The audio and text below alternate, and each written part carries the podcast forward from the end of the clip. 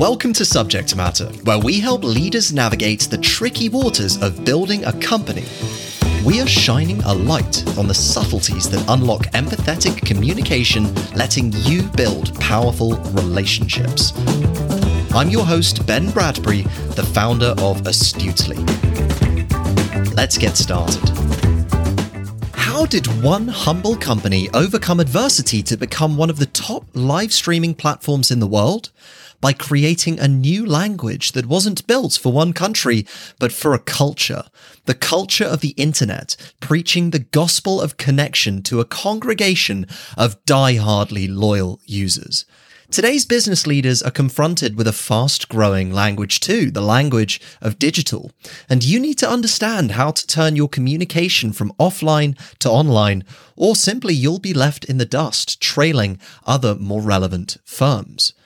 On today's episode, we'll show you the lessons you can learn from this leading company's approach to creating connection online.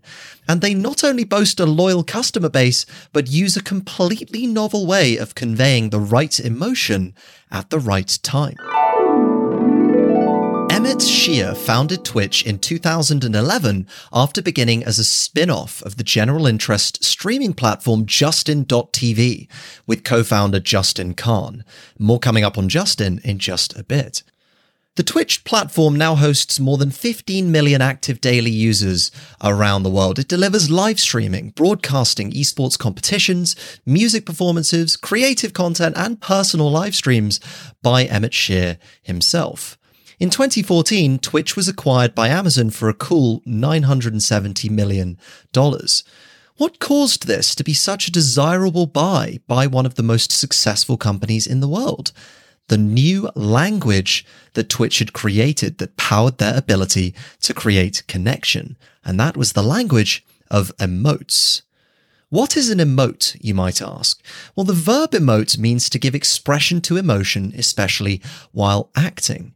And that's exactly what Twitch figured out. Because when you're texting on your phones in your daily life, you are using emojis. So why not use a specific emote as a part of the communication experience on Twitch? Now, Twitch emotes are an entry in a text based chat, just like you're texting, to indicate that an action or an emotion has been expressed. And they're free for all of the users, and streamers can create their own emotes for their own channel specific to their own subscribers. And this lets them create a unique experience. Now, how did these emotes start? Let's go back to 2007. When Justin TV started, it was a single live stream featuring the co founder Justin Kan. He wore a webcam 24 7 attached to his baseball cap and started streaming his entire life, minus bathroom breaks, of course, online. As the hours rolled by, the Justin TV employees organically rolled out another idea using Kan's head itself as a way to communicate in the stream. Users could add speech bubbles to this cartoon head, and emotes symbolizing a range of emotions could express how people were feeling, all through this animated version of Justin Kan's face. But it wasn't an initiative of the leaders to have an emote. The emotes became integral for their employees as well. They were popularized after listening to what the voices of the employees wanted. And the truth is, the emotes were actually formally used at Twitch itself. After the emotes were added, they were turned into a shared private language amongst the company, and it became a rite of passage for interns or an engineer entering Twitch to adopt their own emote and to add it to the Twitch ecosystem. The most famous emote is a guy called Kappa in 2015, and it captures perfectly the smug expression of gamers when they are trying to troll someone.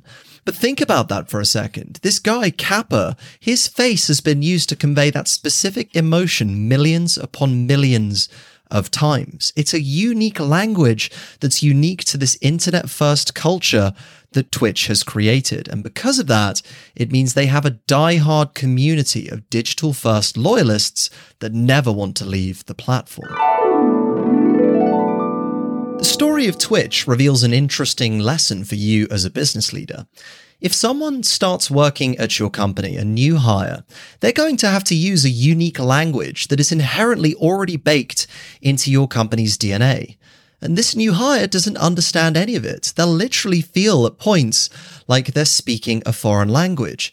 And if we're not careful, that can create a sense of alienation and isolation from the company before anyone really gets started in the role. And so, just as how Twitch invests in this emote first language, it's in your best interests to invest in linguistic onboarding. Linguistic onboarding means getting users and employees up to speed as fast as possible with the type of language that is used at your company. Instead of having them learn by trial and error, make them feel welcome and connected by expressing what your unique words mean and how they're used in context.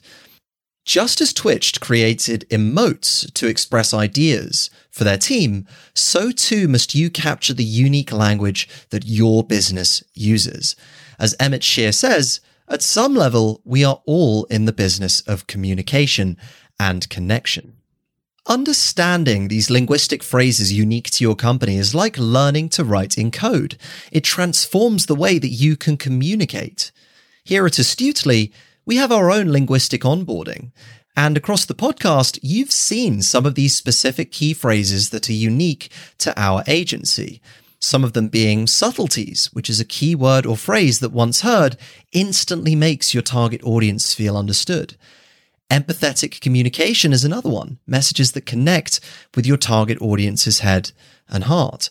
And so by sharing our language with you, the listener, we can accelerate your ability to learn concepts even faster. And you can do the exact same with your team. Earlier on, I mentioned the popular emote Kappa. You couldn't capture Kappa's exact facial expression in any other format other than visually.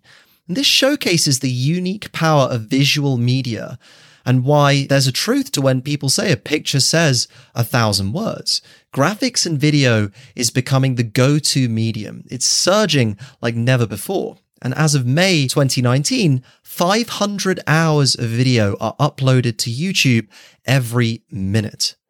For leaders, investing in video creates a visual connection with your audience. They can put a face to the brand, and that unlocks deeper connection between you and your target audience's heads and hearts. Developing a unique language is an empowering tool that makes your company more memorable and stand out against the competition. No one else can articulate your products, services, and culture quite like you can. Like Twitch did, being intentional with sharing the language your company creates sparks unique connections amongst your audience. So I'll leave you with two practical suggestions. First of all, share your company's unique linguistics as part of your employee onboarding. Talent will spend less time feeling left out and more time integrating into your company. They'll ultimately feel like you're an inclusive workforce. And second, is as a leader, be open to different mediums of communication. The odds are that you've been heavily focused on written content up till now with emails, maybe some blogs, maybe you've dabbled in a book or two. But we process images 60,000 times faster than words, and there's never been better infrastructure with YouTube, LinkedIn, Twitter, and much more to express your message visually. We all walk around using speech that is unique to our experiences. So why not cultivate a similar uniqueness with your company? Follow Emmett Shear's advice and embrace leading in the business of connection. Hey, it's Ben here. Just before you head off, one quick thing. We love connecting with our listeners, and if you've learned something today, we'd love to hear what you took away by writing us a review on Apple Podcasts. Five star ratings make a big difference in helping Subject Matter's message grow, and we're curious to know what you took away from today's episode, as that will help us create even more useful content for you in the future. So thanks for listening, and I'll see you next time for another episode of Subject Matter.